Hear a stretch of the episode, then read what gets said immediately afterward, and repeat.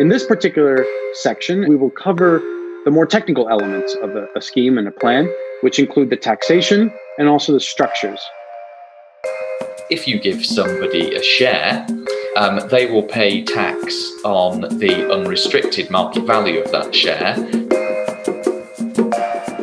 You're listening to This Much I Know, the Seedcamp podcast.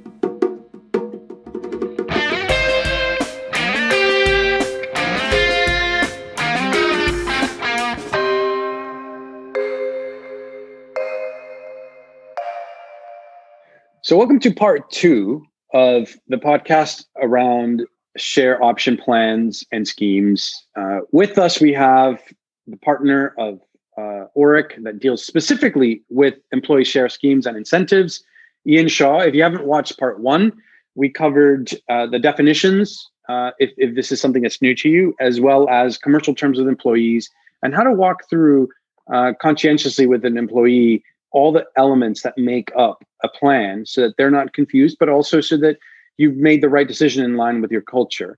In this particular section, in this part, part two, we will cover the more technical elements of a, a scheme and a plan, which include the taxation and why certain uh, tax benefits are applicable for option schemes that aren't for regular shares, and also the structures.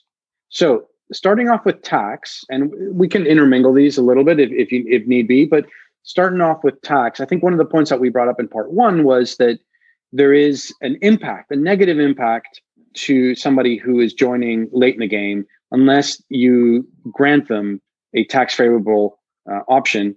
So maybe we can start with that, Ian. Walk us through why uh, option plans are more tax favorable for employees. Well, they can be. So it all goes to value. So if somebody's joining early in the game, then the shares won't be worth very much and we've con- we've considered why you commercially you might not want to give people shares rather than options. But from a tax point of view, if you give somebody a, a share early on in the game, that share won't be worth very much. So they'll either have to pay very little to acquire it, or if they acquire it for its nominal value, there won't be much tax on it. And the broad general point is if you give somebody a share, then um, assuming they sign what's called a 431 election, um, they will pay tax on the unrestricted market value of that share to the extent their consideration, so the price they pay to acquire that share, um, is less than that unrestricted market value. So, put that into an example if the share has an unrestricted market value of 100 and you pay one to acquire it, you'll have tax on 99.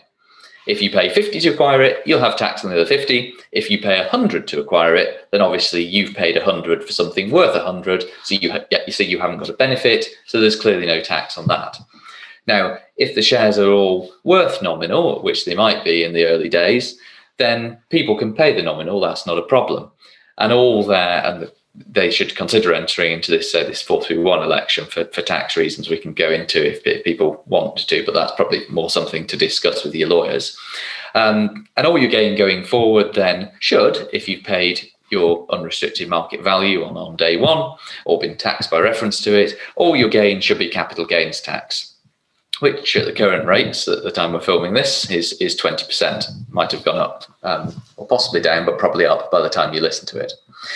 Um, so what happens if the share value is very high, as Carlos says, joining late in the game? If you were to get a share in Microsoft or something, you that's got a high value. So either you would be having to pay the unrestricted market value of the share, which you might not be able to afford, or if they're good enough to give you that share for free or for its nominal value, then you'd have tax um, on the value of that share, less the nominal value. So what do you do to avoid that tax? Um, one one thing you could certainly do, is, as you say, is to grant an option.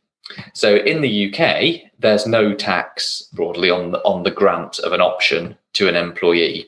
So you, you've been granted an option over shares worth a million pounds, but because you haven't yet received those shares, there's no tax to pay. You've just got a right to acquire those shares at whatever that exercise price might be. And a good illustration of why you might have come across EMI options or other tax advantaged options are better than um, non tax advantaged options is provided um, in a graph I'm just going to screen share, which I'll talk people through who are listening audio only. So, for those of you watching um, the video, I will just share the screen. And there's a graph here. So, if you look at the graph on the left first, this is for fully taxable options. So, these are options which are not EMI, not CSOP, these are i haven't thought about anything to do with the tax. I've just granted this right to buy a share. In this case at an exercise price of two pounds per share. Now you don't have to grant the options at market value um, unless it's a tax proof csop um, you can pick your exercise price. You just probably want to definitely grant um, with at least nominal value for company law reasons in the uk so you've granted the option um, no tax on grant at all then you come to exercise the option, and what you've got is a right to buy a share, which happily then is worth £3 because the market value of those shares has gone up. You pay £2 to exercise, and you get something worth £3. So, fairly obviously, you've made a gain of one there. And you're charged to income tax and potentially national insurance contributions um, on that benefit that you've received in the same way as you'd be charged to income tax and national insurance contributions if you received a bonus or some of your salary. So now you hold shares, and the value has increased at the time you sell those shares, whether that's um, to a third party on a sale, or whether that's as part of a secondary, perhaps um, to an investor or even to an employee benefit trust. Happily, the value has gone up again. So it's now £4 you have something that you've acquired for three pounds. That's what lawyers refer to as um, the base cost of those shares. And then when you sell them, you get four pounds um, for them. So you've made a gain of one there. Now, absent various techie scenarios in which you've received an overvalue or something, um, your market, your, your gain that you make when you sell the shares should be subject to capital gains tax which, uh, say at the time of time of writing, is is twenty percent, unless you're entitled to any, um, say, entrepreneurs relief, now known as business asset disposal relief, which can reduce your gain to ten percent. And there's all sorts of reliefs as well, like you're allowed an annual exempt amount, which is just over twelve thousand pounds of gain you're allowed to make before you pay any capital gains tax. Now, that's not too bad in that you've received something um, on grant. You've received this right, this one way bet to buy shares, which, which are worth £2 um, at the time of grant, and you haven't paid any tax at the time of grant. But the obvious downside, of course, is that on exercise, you've paid income tax and national insurance contributions on your gain.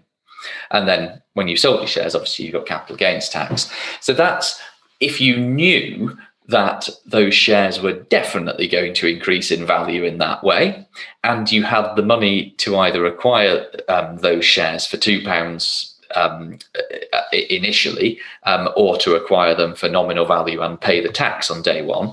For purely tax reasons, you'd be in a better position having just acquired the shares because all your gain would be capital gains tax. But of course, you'd have paid out a potentially large sum of money. And if the shares fell in value, you wouldn't get that tax back. It would have been like a very bad investment. So, what a lot of companies do is have what's called an enterprise management incentive option um, scheme. And an enterprise management incentive option, or um, there's another sort of options called CSOPs as well, which are very broadly the same sort of tax effect. Um, we won't go into those because what you see generally at, at, at, this level is EMI, unless you don't qualify, in which case you might put in a CSOP, perhaps if you're a bank or something like that, which doesn't qualify. Um, and the reason why these are great is because they give you the best of both worlds. They give you the no tax on grant, which you get with an option, and they should they're intended to give you um, a tax treatment which is all capital gains tax when you come to sell your shares. So that, that would be as if you'd owned a share all the way through. So these are very much the best of both worlds. And if you can see the graph, it's the same situation again. You get granted the options when the um, value is worth £2. When you come to exercise, so you don't have to grant EMI options at the market value uh, with an exercise price equal to the market value on grant. But if you do, there'll be no tax at all to pay when you come to exercise. So you won't have any tax um, if you exercise before a sale, before you can sell those shares. You won't have the problem. You have the problem of having to pay the exercise price, but you won't have the problem of having to fund the tax charge before you've got sale proceeds to fund it out of. So you can exercise, own the shares, and then when you come to sell the shares, which obviously you have um, sale proceeds to pay your tax, um, you'll have capital gains tax on the amount by which the sale proceeds exceeds, again, what we call your base cost. And your base cost was how much you paid to acquire those shares um, and any tax you paid um, on exercise. Obviously, there you haven't paid any tax on exercise, so your base cost is two pounds. On this example, you've sold them for four pounds. That should all be capital gains tax. So the clear advantage of EMI options, if you qualify for them, is it is no tax on. You can structure them so there's no tax on exercise, and all your tax on sale is capital gains tax, and you don't end up paying any income tax and national insurance contributions. That's also a win-win for your employer because they don't need to be paying um, employer national insurance contributions. Although it's worth pointing out that if you're doing non EMI options, so fully taxable options, you can transfer that employer's national insurance contributions liability that might arise to your employee. And that's a pretty standard thing to do in startups because that broadly gets it off your balance sheet. Cool. Well, that's an incredibly, um, incredibly useful overview, Ian. I think it's uh, really, really clear seeing it set, set out like this kind of graphically. Um, one of the one of the points which I think has come up quite a lot when we've been speaking to founders recently, and maybe at least over the last year or so, is this idea of. And I don't know there's some commercial reasons why you might go for slightly different strike price, but the the kind of valuation process with HMRC and, and and getting that valuation as low as possible, and sometimes it's not as low as possible. And maybe you could walk us through a little bit about what the market's looking like at, at that side of things at the moment, and and even how in say the UK that process might differ from from other jurisdictions. Sure, and of course, the big one that we come across there is in the US, there are pretty nasty tax consequences if you grant what's called a discounted option. And that basically means an option with an exercise price which is lower than what they call the 409A valuation after the um, relevant uh, part of the Act um, I'm, I'm, not, I'm not a US lawyer, but basically, if, if you grant an option which is has an excess price of less than this 409A value, that has pretty nasty tax consequences. Um, and the 409A value is basically what is the market value of this share. Um, now, in the UK, the, the, actual market value and the unrestricted market value, actual market value is basically what would you and I sell this share to each other at taking into account all the restrictions on it, such as forfeiture provisions, lever provisions, restrictions on transfer. The unrestricted market value, and I'll come on to why this is important in a, in a moment, is a technical tax construct that says what would this share be worth if you and I were to sell it to each other and completely ignore the, val- the restrictions um, and the impact they have on value. Um, so in the UK, um, you can agree the actual market value of a share for the per- with, with HMRC for the purposes of granting EMI options and certain other tax um, favored incentives. You can't anymore, you used to be able to, but you can't anymore if you just give somebody a share. So it's possible that if you just give somebody a share and say, we think this is worth 100, um, by reference to, let's say, the unrestricted market value, so I pay 100 for it, it's possible that HMRC could say in the future, oh no, we think this was worth 500 and you didn't pay enough to receive it. So therefore, you ought to have paid tax on 400. Um, with EMI, you can agree that actual market value with HMRC, and we didn't. You don't have to, but we always encourage clients to do so, so you've got certainty. And certainly, this would come up on a DD process. And if you sell your company and you haven't agreed with HMRC your your actual unrestricted market value when you're granting EMI options, you'll be asked to give an indemnity for the tax, which potentially could be quite a bit. Um, so you agree the actual market value or AMV of your shares, and if you grant your EMI options with an exercise price equal to that AMV, then so there should be no tax when you come to exercise them. The UMV or unrestricted market value, which is that value ignoring the restrictions, so will be a little bit higher, it is really only used, say, when you're giving people shares, they must pay the UMV or pay tax by reference to the UMV. So there's no in, there's no income tax going forwards. Um, and in the EMI context, the UMV is used to calculate the individual limit of two hundred and fifty thousand pound per person and three million for the company. Now, the conflict between the 409A and the and the the UK actual market value, you can often agree with HMRC, is that 409A, for various technical reasons involving how much of a discount you take for lack of liquidity and minority stakes, is often higher than your UK AMV. So if you grant some US companies say, look, we're just going to use the 409A, we want everybody all over the world to have the same exercise price. Um, yes, you can do that, and we see that done. And they just submit the 409A to HMRC and say, can you please agree this as the unrestricted market value and perhaps actual market value is a little less. Um, that is that's fine. Um, but you should know if you do that that you could generally potentially get a lower actual market value from HMRC and make your EMI options more tax efficient in the UK because then you would have a lower excise price and that gain would be subject to CGT. If you put a higher excise price than you needed to, then you're basically asking people to pay for something which could have been tax favored gain. Hmm. Yeah, there's a lot of there's a lot of detail within that, Ian, that that's worth unpacking. And it sounds like one of the biggest challenges here is for global companies, right? If you have a company who's American and who's got to, to deal with 409A, and then they've got a UK company, should they do this? Should they do that? Are they leaving money on the table?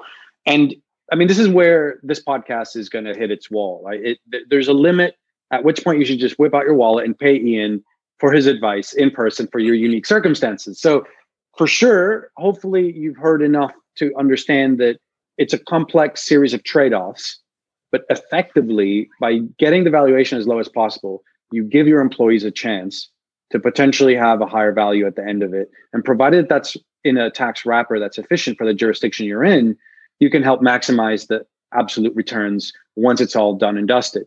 However, if I go back to this point I was making about international firms, one of the things that is increasingly happening is that because of this international remote work world that we're living in today, new structures are being born by which to be able to create this equivalence of value that we talked about in part one.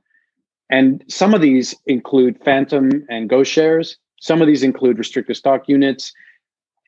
Ian, could you walk us through all the different structures, just maybe name them, and then walk us through how they differ in tackling these issues that we've talked about, um, namely uh, valuation, namely some of the points that we discussed earlier around voting rights uh, administrative challenges, approval process, and levers? Sure. I mean, that, that podcast could take the length of a test match, but at a very high level, um, we've talked about EMI. That's broadly, if you grant them at with an exercise price equal to your actual market value, that's the right to buy a share. And when you exercise that right, there's no tax to pay. And when you sell the shares you've acquired, um, that should all be capital gains tax. The other thing you see, say, for, you know, that if you want an EMI but you can't get one because you don't qualify for whatever reason, there's various um, restrictions on the company and, and the business that it carries out, and also on employees. Um, you may qualify for what's called a company share option plan or CSOP, which broadly gives you the same tax benefits as EMI, except the limits are lower. It's thirty thousand pounds per person rather than two hundred and fifty. Um, and uh, you broadly again have to hold the option for three years. Um, so we see that for companies which either don't qualify, so they're perhaps banks or something, um, and um, also for companies which have outgrown EMI, because EMI is only for companies which have 250 employees or, th- or fewer, um, or gross assets of 30 million pounds um, or, or, or, less. Um, so if you can't do EMI and you can't do CSOP, then what could you do? You could grant non-tax favoured options, as we've just seen. There's no tax on grant for employees, but when they exercise, um, they um, would have to pay income tax and potentially national insurance contributions um, on exercise. Um, so if you don't want to do that either, you could you could just give people shares. Um, we've talked about that. If those shares of value uh, um, have value, then you're going to be paying tax on that value to the extent you don't pay the unrestricted market value for those shares. Um, you could try and suppress the value of those shares effectively by setting yourself up a different class of share, which only benefits from the market value going forward. And those are what's known as growth shares. And they're the, the, plumbing is quite complicated, but the general idea is quite simple. The general idea is that your class of growth shares, you basically put in the share rights in the articles that you will only receive something once all the ordinary shares, for instance, have received the today market value of a share. So, say if the today market value of an ordinary share is five pounds um, and you receive a growth share, you put in the articles that the growth shares will only start sharing in the proceeds of a sale um, after each ordinary share has received five pounds. And then you go off to a valuer. So you, you can't agree the market value of those shares with HMRC anymore. Um, but if you go to a valuer, they will generally tell you that that growth share, um, due to the fact that it only benefits going forward, it's, it's effectively hope value um, that will be worth about 10 to 15% the value of an ordinary share. So when you receive it, yes, you'll have tax to pay, but it won't be worth as much. So you won't pay tax on as much. Um, or if you're going to pay full and restricted market value for that share, you won't have to pay as much for it because it's not worth as much. So it's almost replicating the effect of joining at an earlier stage and receiving a share when they weren't worth as much. You also see, getting slightly whizzier, um, you also see what's called a JSOP, which is a joint um, share ownership plan or a jointly owned share plan. That achieves broadly the same effect as a growth share, but instead of having to create a new class of share, you split the interest in the share into the today market value and the going forward market value the hope value, if you like. And the today market value is held by a third party, often the trustee of an employee benefit trust for administrative and various tax reasons, which is often set up offshore, often in Jersey. And the hope value, which is held by the employee, and then their tax when they acquire that interest in their shares. So they achieve the same thing commercially as growth shares, slight, slightly whizzier but um, achieves the same thing. And we should, should, point out, obviously, none of those things are, are tax evasion. You're paying for what you're getting. You're paying for a growth share. You're paying for your interest in a jointly owned share, and then um, provided you're you're paying the full market value for that, your your um, increase in value going forward when you come to make the disposal of your share or your interest in the jointly owned shares, that should all be capital gains tax because you've paid your uh, unrestricted market value of your growth share or interest up front, um, or you've paid tax by reference to the to the unrestricted market value of that growth share interest. So, if you don't want to give people equity or it's very difficult in a particular jurisdiction, you can do what Carlos called ghost shares. You see them called phantom shares or um, shadow equity. Um, they're not quite as exciting as the name might suggest. They're basically a right to an amount of cash based on how much that share's worth. So you say when you exercise, I'm not getting sh- an actual share, which is worth whatever it is, and then I'm going to sell that share and receive cash proceeds. You simply receive effectively those cash proceeds. So you say that phantom share, an actual share is worth 100, so I'm basically just given 100 in cash. Now, in almost all jurisdictions, that would be taxed. So I can only advise on on, on on UK law, but in the jurisdictions I've come across, that is generally taxed as income um, in the same way that salary is taxed as income because it's effectively a bonus. It's an amount of cash given to you by reference to your employment. So I think that that probably covers it in terms of options, which are say fall into and options being rights to shares, and those fall into tax favored, tax advantaged options, and non tax advantaged options, what people used to call unapproved options. Um, then there's the actual giving you a share. Which could be a growth, an ordinary share, or a growth share, or an interest in a share under a JSOP. Um, then there's all uh, so then then there's the phantom or shadow equity or ghost shares, which is basically just a right to cash. Then there's also a slight variant on rights to shares, which is what's called RSUs. Um, and your RSUs are broadly like an option, but the you don't have to exercise it. They're automatically exercised when something happens, be that the share, the RSU vests, or be that you get to an exit. Um, the reason you tend not to see those too much in the UK, they're more of a US thing, but in the UK, you can time when your tax arises if you have an option. So if you say, well, actually, I'm not going to make much salary in this particular tax year, perhaps because I'm retiring or perhaps I'm taking a sabbatical or something, then you might choose to exercise your option in that particular year and have your gain potentially fall into a lower tax bracket. Where an RSU, you don't have the freedom to do that because it, it just vests when it on, on a particular date or a particular occurrence, a particular contingency.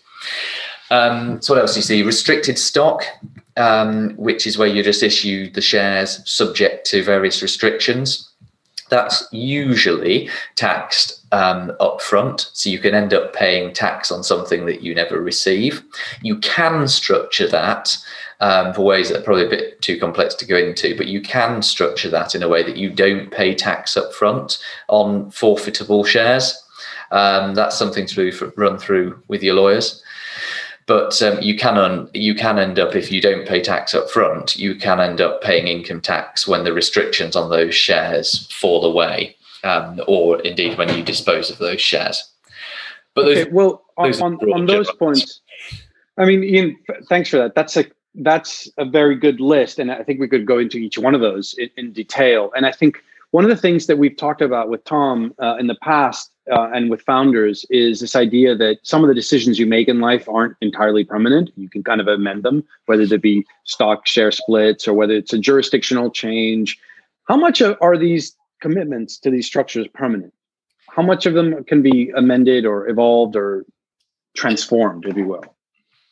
Going forward, you can pretty much transform what you like So you need to make it very clear to employees that they don't have any contractual right to be granted an incentive, and they certainly don't have any contractual right to be granted an incentive in any particular form. So you you would we would encourage you to keep any sort of options talk separate from their employment contracts. Um, but in terms of if you've already granted options, you generally can't make adverse changes to those options to the detriment, to the disadvantage of option holders, because you've effectively given them a contractual right. Yeah. Granted them an option, you can't take that away. You could agree with them. Is that is that inclusive of tax benefits that are that are potentially like you, you're having to migrate to like some sort of more international plan, but there's a, a slight shift in some of the the tax benefits. Is that inclusive of that? I think you'd probably take the view that it was. I mean, it would depend on the facts. But if I held an EMI option and you said I'm changing that EMI option so that you don't get that beneficial tax treatment anymore, I think you would definitely worry that that was an adverse change. And you'd have to um, make up for it maybe somehow just you might still need to make that change, but you just have to think about how to compensate for that. Yeah, I mean, it, it, it's that that would be a pretty corner case. It would be rare that you would need to rip up people's EMI options, but if you had done something that you did need to rip up, then typically you would do something called a surrender and re-grant. Um, and you would do that and you go to your employees and say look this is the reason we need to change it. We, we've got to get your consent to do this. Mm-hmm. and they would sign something that says i give up my existing optional reward or whatever it is, mm-hmm. and in exchange you'll grant me this. Now it, it's worth checking the tax. Broadly if you give up one option to receive another option that should be fine in the uk but um, it's definitely worth checking because it's mm. not always taxed. Surrenders and regrants are not always taxed, yeah. depending what you get in return. But that, that's something to pick up on a case by case basis. Well, the reason I was asking that question is because it's it's really to wrap up the the whole the whole theme and, and part two of this is around helping companies understand how to set up and what changes may be possible once they are set up, especially in light of how global companies are. You know, um, one of our companies recently came to me with some of these questions because they were very much struggling with this idea that they were a UK company, but they were hiring contractors in one geography, and that contractor wanted to be um, a contractor for various reasons, but also wanted to have some of the incentives of an employee, and therefore there was a um, a phantom share scheme crafted in that jurisdiction for that employee. But then there was a, a bunch of other employees who were actual employees, but they were in geographies where the the EMI scheme didn't apply, so they didn't need to have another pool. And so what you're finding is that this this founder, early days, finding the best talent, which happens to now be all remote anyway, is struggling to come up with a legal structure for employee schemes that makes sense and that is easy and that is quick and simple. And so maybe the last question for you in this in this section, and Tom, feel free to comment on on it if you'd like, is really what is the best recommendation today for an early stage company who knows that from the onset they were going to have to hire global. Talent is not based in the same tax jurisdiction that the company is in. What is the piece, piece of advice you can give? I think set up um, what's best for the jurisdiction you're now in. And we should just point out as well that it's not always possible to change EMI options, um, especially to the option holder's benefit um, or CSOP options um, once they're in place, because very broadly it, can amount in tax terms to the grant of a new option. Um, but in terms of putting in your plan on day one, if you're a UK company, then if you can, would put in, in an EMI plan day one because that's the best in that jurisdiction. Um, and then really just as you grow, be aware that, as you say, that if you're not a UK taxpayer, that's not going to be beneficial in the States. Um, and indeed, if you granted somebody an option in the States at the actual market value, you might be granting them a discounted option. So the key thing, and you might say, well, he would say this, wouldn't he, is to get legal advice properly and before you do something in the relevant jurisdiction. So if we have a company that um, decides to take on US employees, we say, look, don't grant them options under your current plan until you've checked with the US lawyers. Typically, the US lawyers would then say, we'll put a sub plan onto your plan under which you the options granted to US people are subject to the same terms, except these terms which are unlawful, for instance, in the US, and including of these terms which are, say, securities law representations. and there's often fi- securities law filings. There can be prospectus requirements if you're unlucky. Um, and there can certainly be tax implications and tax compliance for the company. So it's really before you even make the offer of an option or an award to somebody in a different jurisdiction, make sure you get tax and securities law advice in that jurisdiction. And you can either expand your plan organically, so you can put on different subplans for different jurisdictions, or you can just say, well, the tax sort of is what it is. If you've only got a few employees in a particular jurisdiction, or you might just say give them cash bonuses if it really doesn't work in that jurisdiction. Or, of course, you could do an entirely separate plan. And that will really come down to cost. And the question you certainly ask your lawyers is look, we've got these three other jurisdictions now. We definitely want to grant options in, in, these, um, in these jurisdictions. Um, you, you, then there's, there's two ways of doing that. You can either say, can you do the sort of minimum to ensure that this is legal and tell us what our securities law filings we need to make and tell us what our tax compliance obligations are? Have we got withholding obligations? Have we got employer national insurance or social security contributions to pay? Or you could say, could you also tell us, and you should certainly ask them to tell you, are there any tax favored um, plans in these jurisdictions? Because there might be a sort of EMI equivalent, like sort of an ISO plan in the US that you've been missing out on if you, if you if you did that, and then you'd say to them, how much more is that going to cost me to implement? Do I need a separate plan? Can you do it by way of a sub plan for our current scheme? Um, and then weigh up whether the cost of putting that in um, translates into a tangible benefit for your employees in that jurisdiction. Couldn't have said it better myself. I'll take that. no, I think um, yeah, I mean, I think it's you know it's it's definitely like case by case, and I think that it's one of those areas where I, I think that you know there's there's certain things where you can as a founder kind of get by without I mean, always with advice, but with less advice. I think when it comes to tax, when it comes to impacting individuals, I think it's something that, you know, like getting that really good advice and, and understanding it a little bit before making promises is something which is which is super important as, as a founder. Um, and but I think that I guess you know this episode and well these these two episodes probably probably together show that there's a wealth of different ways to do this kind of stuff. Um, and there's you know there's great law firms like Orrick which are really creative and been able to come to solutions. So I think that you know it's it's all possible. it's just almost the staging of how how you explain it and how you're very very transparent with the founders with the employees of the company yeah, and I think just um, not a plug necessarily for Orrick, but just just to get yourself decent legal advice. Certainly, one of our clients who was late stage said, "Look, I've had a forty-year career in the city," and he said that one of the things I've learned is that the most expensive thing you can buy your company is cheap legal advice. yeah, and and with that, we wanted to thank you, Ian, for both uh, spending this marathon amount of time with us if you are listening to this back to back, you probably experience it the same way that we did back to back, uh, which is extra exciting and extra fun. And thanks so much for the energy you put into it and the research you put into this, Ian, and Tom as well for your energy. And thanks, guys. And look to the show notes for links to some of the points and uh, perhaps a, a, visualization of the graph that you shared us, um, Ian. And we'll we'll share that on the show notes. Excellent, guys. And until next time, thank you. Thank you. Brilliant. Thanks, guys. Bye.